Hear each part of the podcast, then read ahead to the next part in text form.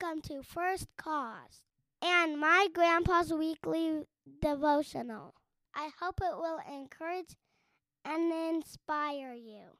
Thanks, Jaden. This week's devotional is entitled Virtue Above Values. Dr. Gary Bredfeldt, author of Great Leader, Great Teacher, Recovering the Biblical Vision for Leadership, has some poignant observations to share about the character of leaders. He notes that values are valuable as principles, qualities, or standards. Values represent leader beliefs that come from heartfelt commitment, that indicate emotional investment. They can be morally neutral and subjective, and as society increasingly becomes relativistic, values, which are not moral absolutes, gain greater favor. Values can be personalized and tied to race, gender, or class. Character involves applying biblical values, but the ability to do this comes through, quote, the power of Christ like virtues, unquote.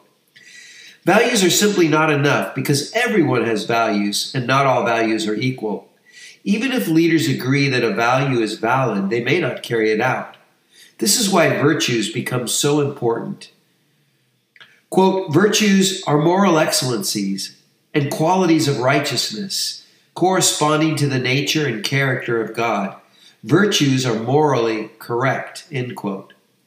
Love, courage, wisdom, justice are examples of virtues.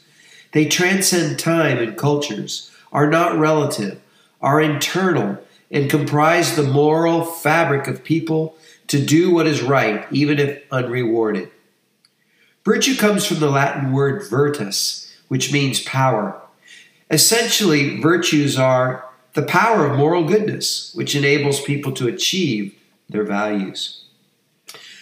Our meditational passage is Proverbs chapter 19, verse 11.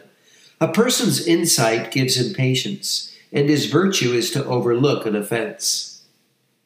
Notice that the value is patience in this verse, but it is the virtue of at least wisdom that allows the person to effectively apply that value when offended.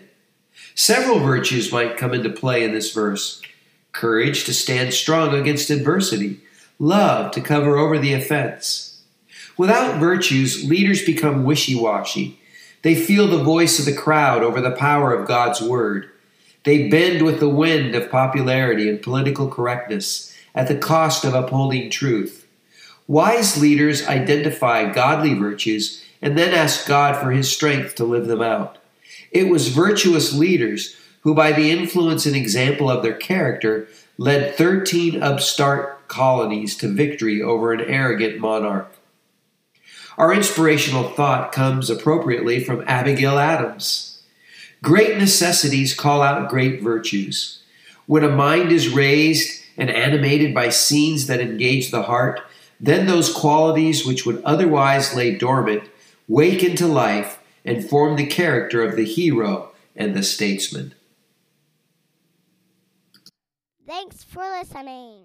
If you would like to learn more about First Cause or receive Grandpa's devotionals by email, just go to www.firstcause.org and click on the free weekly devotional button. Our goal is to give you something to think about. In reverence.